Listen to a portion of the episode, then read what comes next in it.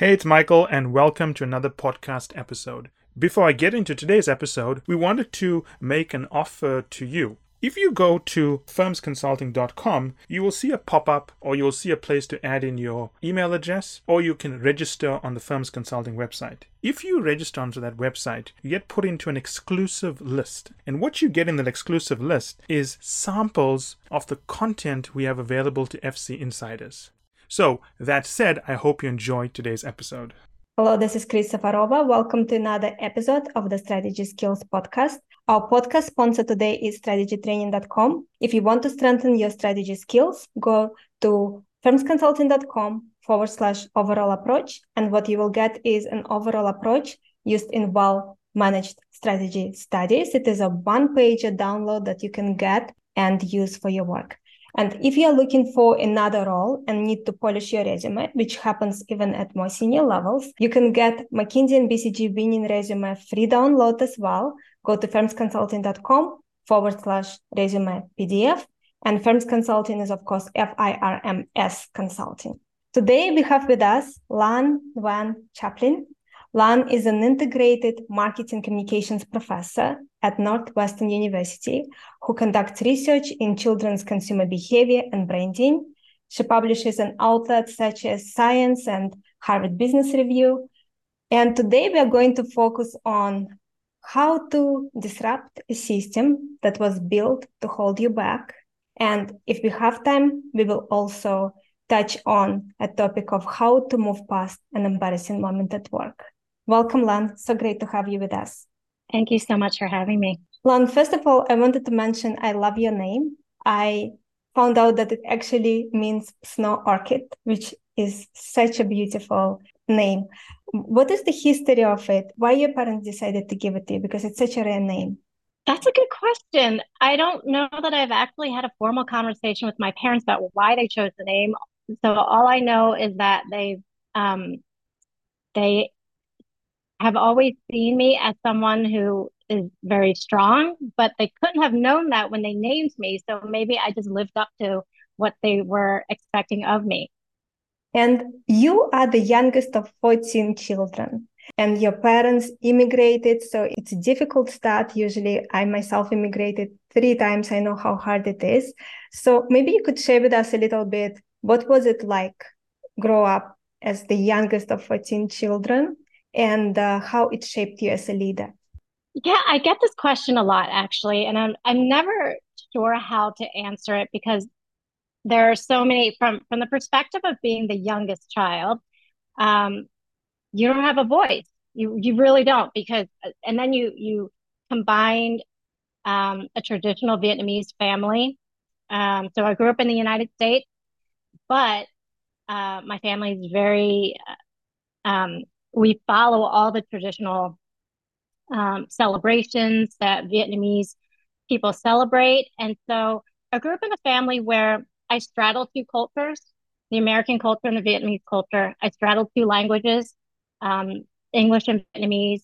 And I also experienced a generation gap because my parents were so much older.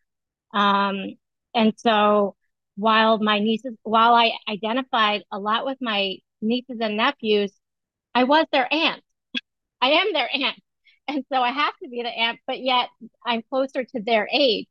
And so that's always been a little tricky to deal with the, the hierarchy in the family. So the hierarchy combined with the, the Vietnamese culture of younger people not speaking old over older people and always listening to older people. Um, that gave me a sense that I didn't have a voice and it was really hard to develop a voice and now i'm in business and um, it's a male dominated industry and you have to develop a voice and you have to develop a strong voice. So i've always struggled with that a little bit because of my upbringing. So a lot of people thought or a lot of people would say well if you're the youngest of 14 you must be really feisty and you have this attitude and you have the strength to be but i didn't that's the truth was that I was the, quite the opposite where I struggled to have a voice. And so now I'm a really good listener.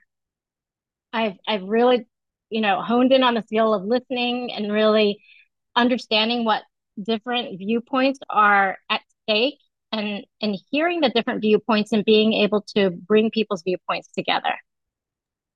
I can really relate because when I was growing up, I constantly heard know your place and so on. So you, you kind of learn that you don't have any right to have an opinion and to to be uncomfortable no matter how terrible the situation is.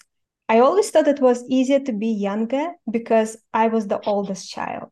So oldest also comes with a lot of downsides as well because you're responsible for all the youngest ones. We didn't have 14, we had four, but it still felt like a lot of children. And uh, I can completely understand the challenges. Do you remember some of the defining moments that helped you start finding your voice in this world? Uh, you mean within my family? Not even maybe within your family, but generally in life. Some defining moments as you were growing up, going to college, and so on, where you started changing. So I have. So at age six, I was ready to leave home. At age six, so I packed my bags. I was ready to go. Called my oldest sister. She had already moved out, and I told her. I said, "I'm leaving. I just don't think that this family is really for me because I can never ask any questions. And so from a very young age, I felt like I had opinions, I had ideas, but I was in a position where I couldn't share them. I couldn't even ask any questions because it would be disrespectful to question uh, an adult, right? And I was very respectful of that. So I, I didn't, I never dared to to talk back or to even ask questions but I also felt within me that this is this is not right. I need to ask questions and I need to have my own voice. And so I packed my bags. I had two, um, I filled up two grocery store bags full of clothes and shoes, or I had one pair of shoes.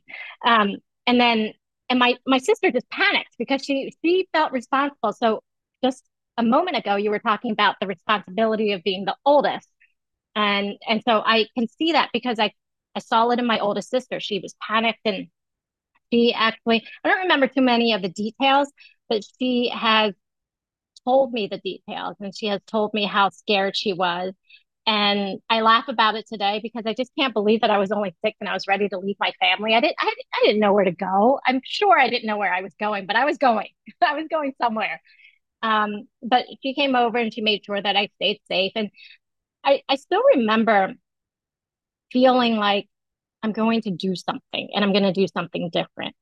So, um, so that was a moment. Um, I would say another moment was just realizing that I had an opportunity to go to graduate school at some, um, some really good schools, and I decided that I was just going to change majors. I was going to change my area of interest. After four years of studying neuroscience, I was just going to change and go into marketing.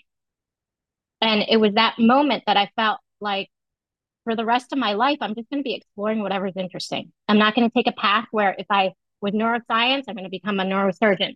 You know, it wasn't going to be a straight path for me. I'm just, at any point in time, I'm just going to change paths and it's going to be okay as long as I'm interested. So, this disrupting a system that was built to hold you back started very early on. Because in some ways when you cannot ask any questions as a six year old that has million questions a day that is very difficult. Even the way we learn as children we ask a lot of questions. Why is this that way? And why why sky is blue? And so on. And you still focus on this so many years later and helping people in this area. And so many people i'm sure seeing those articles in harvard business review and other places and, and, writing to you and saying to you how helpful it was. Did you ever connect it in your own mind? I'm sure you did that this disrupting the system that was built to hold you back started on very early in your life. I didn't until you approached me until you um, and you contacted me on LinkedIn. So that was the first time that I started to think a little bit more. Because anytime you do a podcast, you you want to do a good job in answering questions. So I was trying to understand your show and trying to understand the purpose of your show and your audience. And then I started to think back about because you were interested in disrupting the uh, talking about disrupting the system. So I thought, why did I write that article? And so I, actually haven't thought about it until you um, approached me. And I'm so thankful because it really made me stop and just think about my life and how by the time I wrote that article, it was long overdue, right? I, I had already been thinking about these things and been feeling that um, I was working against either it was my my upbringing, which I wanted to be respectful of, but then it felt uncomfortable and I needed to break out of it, or within the system of for me academia, which also oftentimes has felt uncomfortable and I needed to break out of the, the stereotype of this is what women do, this is how far women go um, in in the academic ladder. So yeah. Staying a little bit longer, we are almost ready to move on on the childhood story of you six years old. If you could go back and tell yourself, share some advice with yourself, what would you tell yourself in terms of how to disrupt the system that is holding you back? Oh gosh, that's such a good question. Um, I so so I should since I'm struggling with this question, I should just ask myself, what would I tell six-year-olds today? And I think if I were to visit a school, I would tell the six-year-olds to um, be kind to themselves. And you know, if if something doesn't feel right, really think about it and don't assume that they're wrong to feel upset about something that maybe something is wrong and to be kind to, the, to themselves and to listen to themselves and to listen to the ideas that they have and to follow through with the ideas that they have. Do you feel that if you gave yourself that advice at that time, would it be sufficient to see some progress? Or would ah, it be is... comforting for you, but still you would continue to experience all the challenges? It's hard. You're asking such tough questions, but very, very good questions. I feel like when I go to bed tonight, I'll have better answers for you and it'll be too late. but um, I think that it's hard. I think it's very hard to give people advice to be kind to themselves because we're all really tough on ourselves. I think it's hard to give advice to say, follow your heart, do what you feel like doing, because we often can't follow our heart. We can't we can't do what we want to do because sometimes the system does hold us back. Sometimes culture holds us back. Sometimes, um, you know, just stereotypes hold us back. So it's hard. But at the same time, if enough people encourage us to do it, we might just do it. If I'm not the only person telling six year olds to be kind to themselves, and they get this reminder from their teachers, from their parents, from their grandparents, from p- other people in their lives, they might just do it. They might just follow that advice. It might just be a very normal thing to do. Often people need to hear something many times, not just in marketing and advertising, but just generally in life. And from different people. So I know for my kids, if they hear something from me, I, they're not going to listen to what I tell them.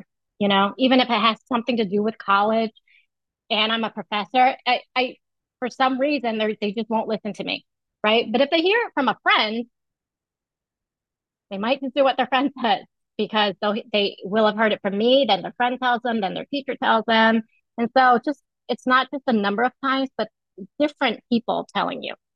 Very true.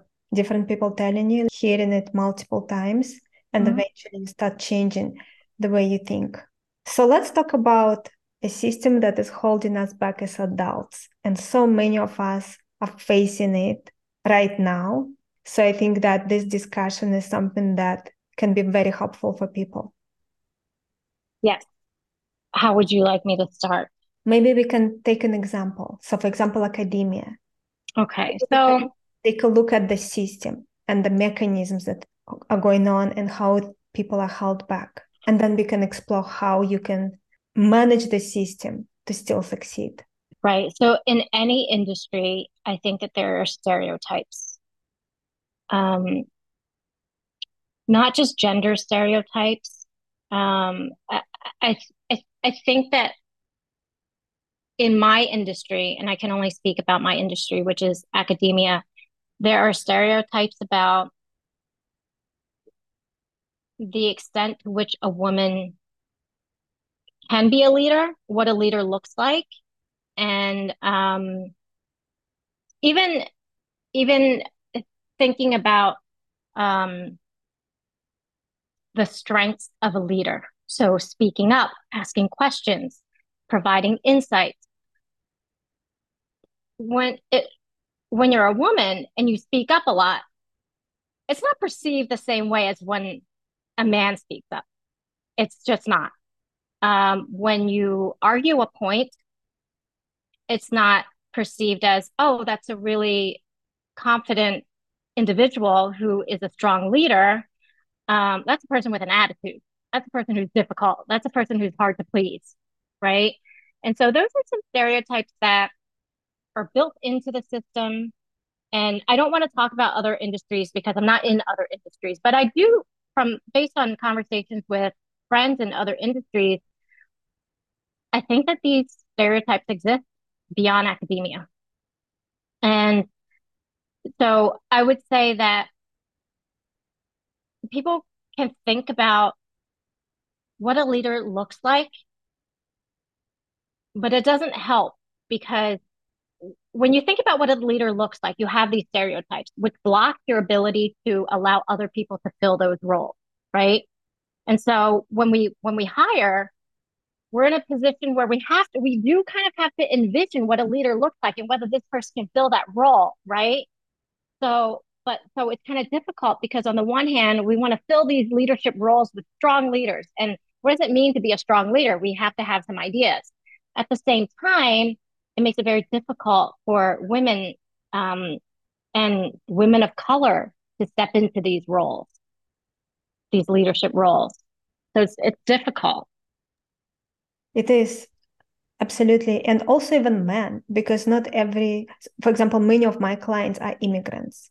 So they worked really hard their whole life there, like you and me. They come in from very, very low income families and then they worked incredibly hard to be where they are today but they still get so much discrimination because of because they're immigrants because they don't speak english perfectly. This question where are you really from? I remember when seeing it in your article really grabbed me because it really when someone asks me and they have a little bit of a reaction to it, it it's a sign for me that i need to continue working on making sure that someday someone asks me and i have no reaction so it shows areas as well that we, need to work on.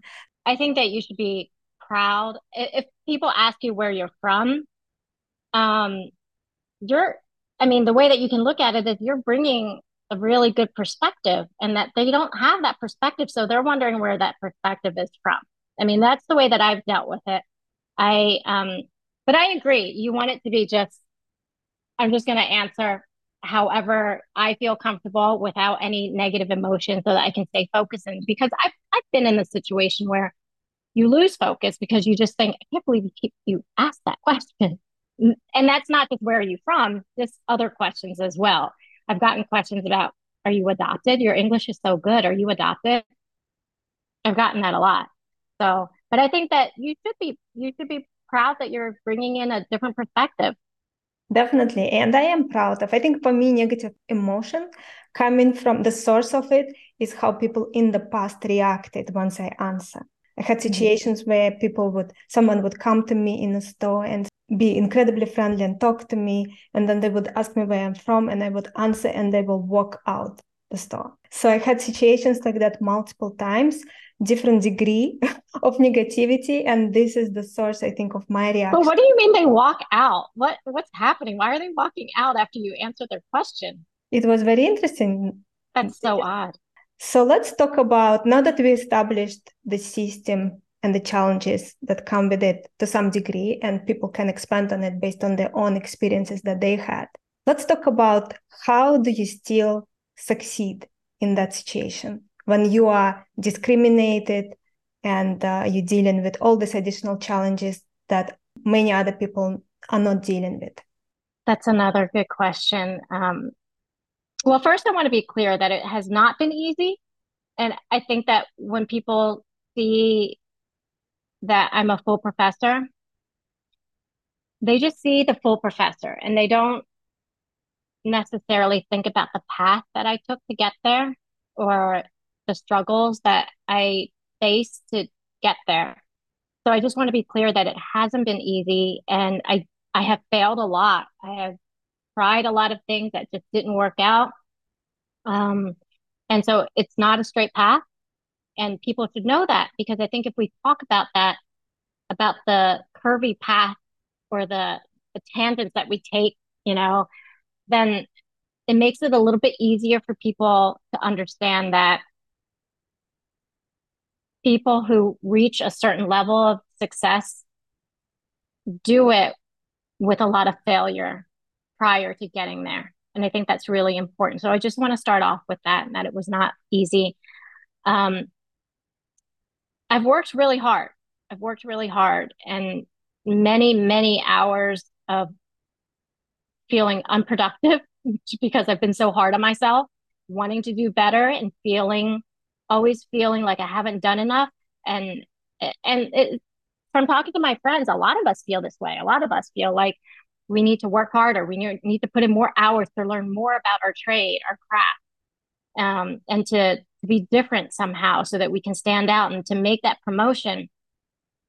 The system makes it really hard when we do unique work as well because success looks different, right? So in my area, I work, I do, I study children's consumer behavior. There are very few people in the academic world studying children's consumer behavior. So when you look at my resume, when you look at my CV, I don't have, it doesn't look like a, a success, a stereotypical successful marketing professor CV. It looks very different. Um, and so I think that it's really important to um, to understand that what we're interested in, we should stay interested in studying it. We shouldn't change our, our interests just because the system is looking for a, a very specific type of resume. Um, and I think that the hard work that you put in, having allies, having a good support network, will help you get to where you want to be.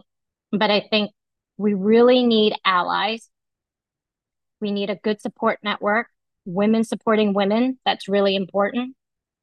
Um, and I've I've I've been fortunate enough to have a really good support network and lots of allies.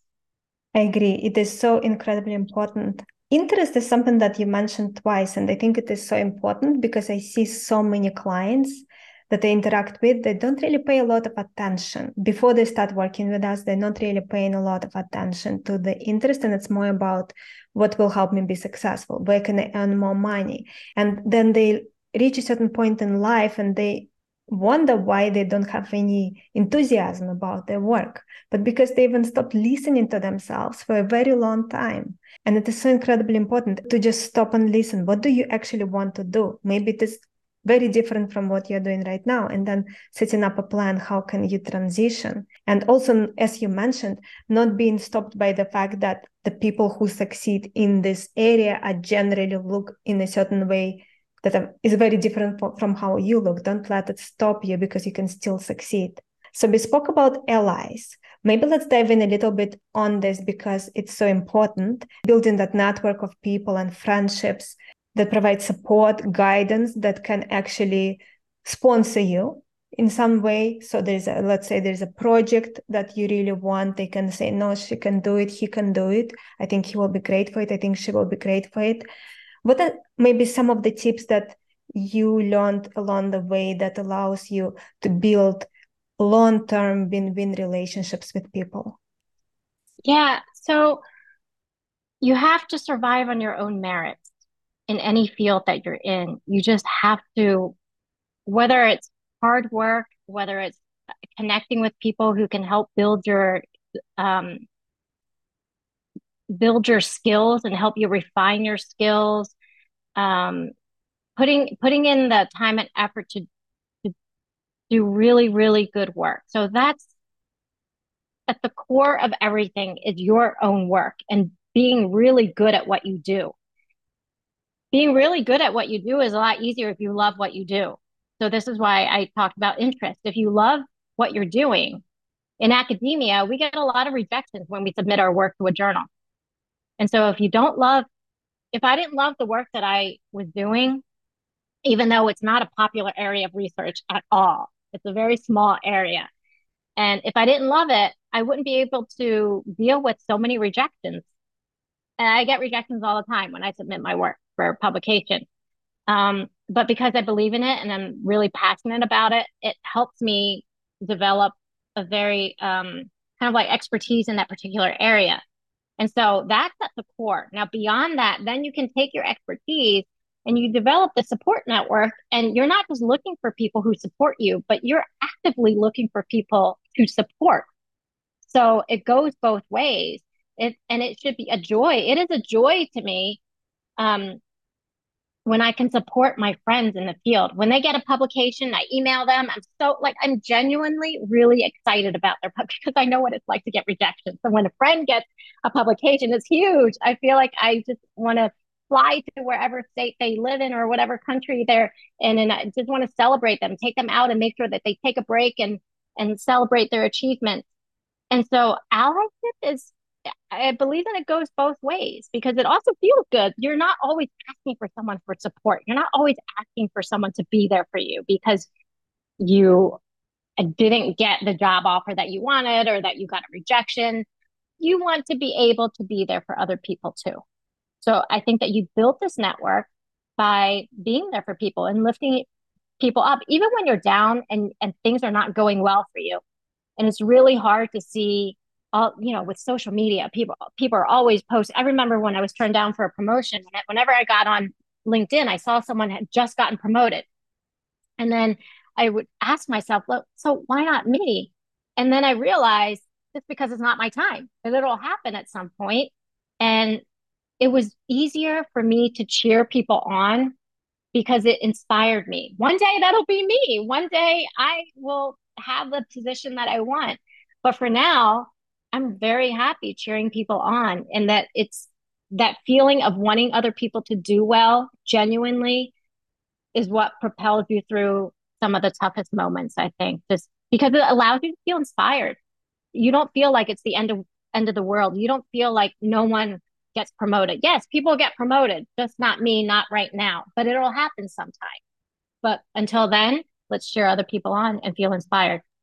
I agree. And I think also when someone helps you to be grateful and to show your gratitude and your loyalty towards them. I think that always was one of the reasons I was promoted in accelerated way because I think that senior people who were sponsoring me, they knew that they can count on me over the weekend, on public holidays, canceling vacation, and also even doing things that maybe not will not be immediately perfect for my career but if they needed me i would step up and do it.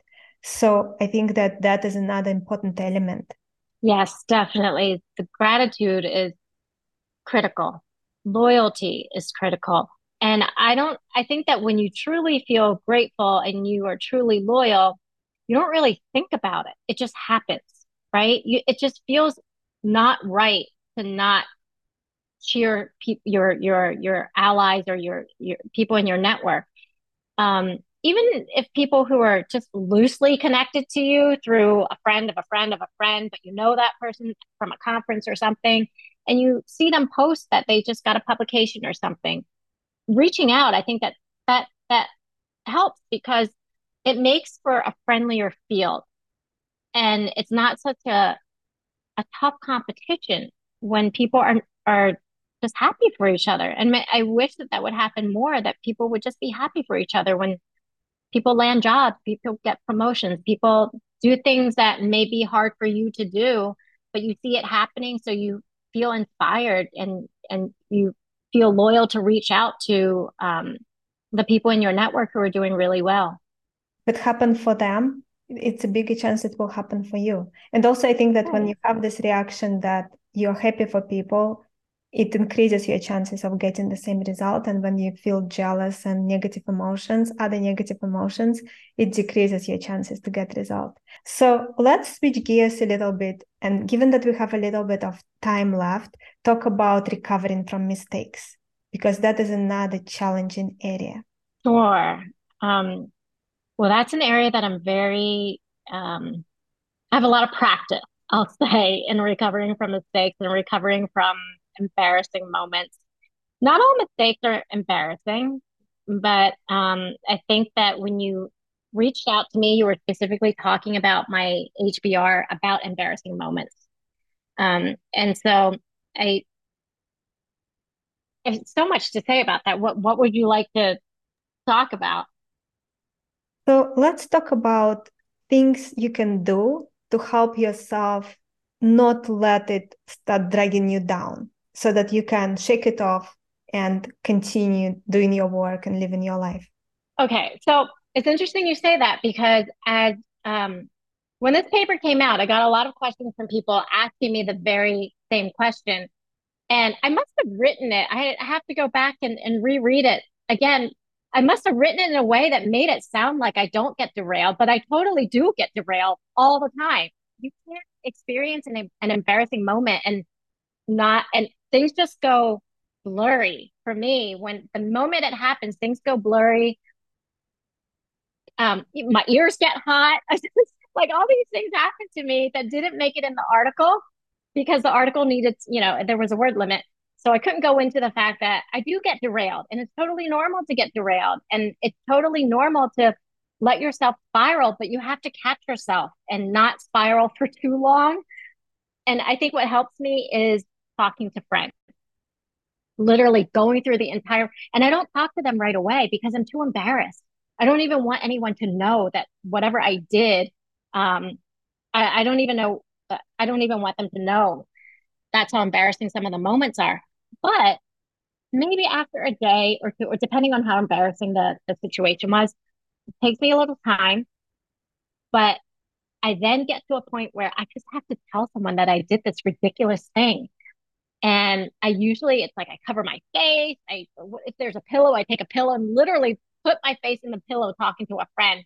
And it lets me kind of relive it. But at the same time, at the moment that that happened, whatever it was, I didn't have a pillow to to put my face in to hide my face, but I wish that I did. And so now I get that opportunity because I'm just telling a friend. So I can hide my face while I'm telling the story. And then what's happening is my friends are laughing. There's absolutely no holding back. They're laughing. And then I start to realize that they're laughing because they can see it happening to them. And so I'm not the only one who's going through this. And then they also remind me that it's not that bad. It could have been worse. You could have done this, you could have done that, but that didn't happen. And so you're lucky that it only that only this happened, right? And so talking to people helps a lot. But I but if you if you get derailed, if you start to spiral and you start thinking when we get embarrassed, we relive the moment over and over and over and over again.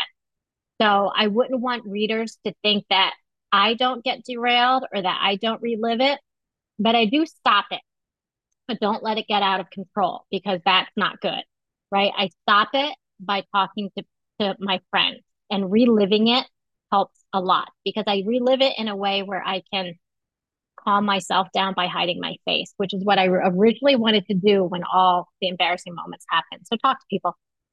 Lan, and would you recommend people to laugh when it happens as a way of dealing with the situation? As far as literally laughing. I think it depends on your personality. So I'm a person who loves to laugh. And I think that when people do embarrassing things, it's hard for me. I try to be nice about it and polite about it. But I will laugh because I can see it happening to myself. And then I, I, think sometimes it helps the person when you start laughing and just saying, it's okay. I can see myself doing it too. Um, but when you are going through it, sometimes, depending on what it is, sometimes laughing doesn't work. Sometimes it's so embarrassing. Maybe like tripping and falling might be like on stage, going on stage might be a really embarrassing thing that you may not feel like laughing about at that moment. But talking about it, I think helps. And just letting people know that you acknowledge the situation, you own the situation. And if it's a situation where you don't have a supportive environment, let's say you're working in a company that is very formal and you made an embarrassing mistake and you try to speak to friends but you still feel really bad any other thoughts that come to mind for someone to help recover? I think journaling would help. So you don't have to talk to people in the organization. You can talk to i i will call up friends who aren't in academia. So they don't really know what industry i mean what what happens in academia. They're you know doctors and and lawyers or in other fields. And so it often helps because um, you have someone who's not in that situation who can still say, Oh, that's totally normal. I can see that happening to me. Um, and so in your industry, you may feel like you don't want to talk about it to someone who's down the hall because you want to uphold a particular image. And so it may, might not be comfortable to talk to them. If you talk to friends who aren't in the field, that's equally helpful. And then if that doesn't work, then journal. I think when you write things out, you start, for me, I, I journal about a lot of things. And most of my HBRs have started off as just journaling, just writing about, I putting my ideas down. And so when you start to journal about, I can't believe this happened to me, you start writing down your feelings. How I feel so awful. I can't walk out of the house. I just want to find a hole and jump into the hole and just hide in the hole. You go through all of those and then you start talk, talking to yourself, journaling about how do I get out of this situation? What am I going to do right now? I just, I don't feel like facing the world. And even acknowledging that you don't want to face the world, that's really important too because then you start to think, okay, I don't want to face the world, but I know I have to face the world. So what's next? What am I going to do? And then you can start jotting down, okay, the first thing I'm going to do is I'm going to go for a run. So I'm out in the world, but I don't really have to talk to anyone. I don't have to see anyone, but I am out there. I have left the house. For me, sometimes it's, I don't want to leave the house, you know? And so you, you take these little baby steps and, and I think that journaling helps. It really forces you to just sit down, own it, figure out what you're going to do next. Lan, and could you share one of the stories from the article and then how you recovered? Because I think it will be a good example for someone to have in their mind as a template. Yeah, I think I'll share the story about when I first started teaching. And um, I, okay, so I was really nervous about teaching. And I because I I didn't have my degree yet. I was a graduate student and I was just so scared that you know we talk about this image, right, of what a leader looks like. It wasn't me. I did not fit that image at all. And so I taught my first class and the I walk in and I have a water bottle there. And why do I have a water bottle there? Because I had gone to different people's classrooms these professors' classrooms and observed. I wanted to do so well. I did my homework. I went to all these different classes that I didn't need to go to, but I did. And I watched and I watched the best speakers and I watched how they carried themselves, how they started the class.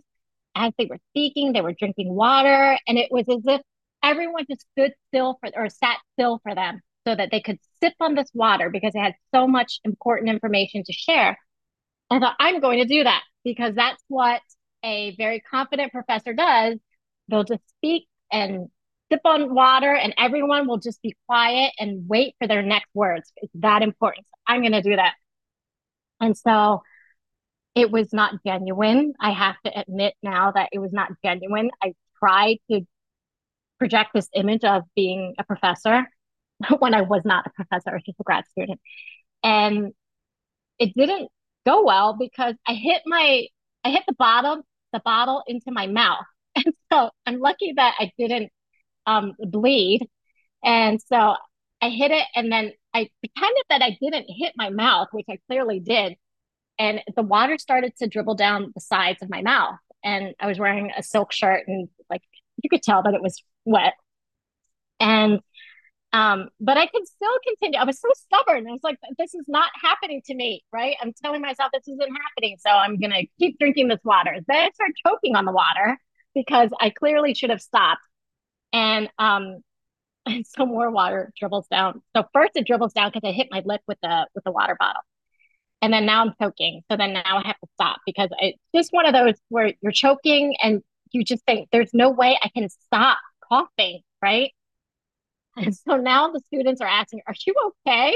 And that's the worst when people are asking, Are you okay? And just want them to stop talking to you because you're not okay. Um, and so I walked, I just walked out to just, I walked out. I wanted to walk home actually when I walked out. It was that embarrassing to me because you're this young graduate student and you want, you want the classroom's respect, right? And then what do you do the first day? You just like dribble water all over your your face and you're choking. So then I, I, I knew that I had to come back, of course. So I came back and this uh, student from the back of the classroom said, asked me if I needed some water. And so I just went up. I just casually went up and took the water and just said that, yeah, because, you know, um, used up all the water, the water that I had already. Um, and the whole class just laughed. They just thought that it was so funny. And at the time, I have to say, at the time, I wondered, are they laughing at me? Or like, what? Why? Are, I didn't know why they were laughing, but I also did find it funny. So the other thing about me is that I just make light of situations very easily, and I think it's because just embarrassing stuff happened to me, and you know, I can't avoid it. Somehow, it just happens. But I think that um, laughing about it and talking about it, and clearly I put it in the paper has still helped me process because even now when I think about some of those situations that are published in that article, they're still embarrassing. I still think back and I still relive the moments of I can't believe I did that. It was terrible. I never want to face the world again. So when if you're um if you're listening to this podcast, if embarrassing things happen to you, it's totally normal to feel like you don't want to face the world, but don't hide for too long.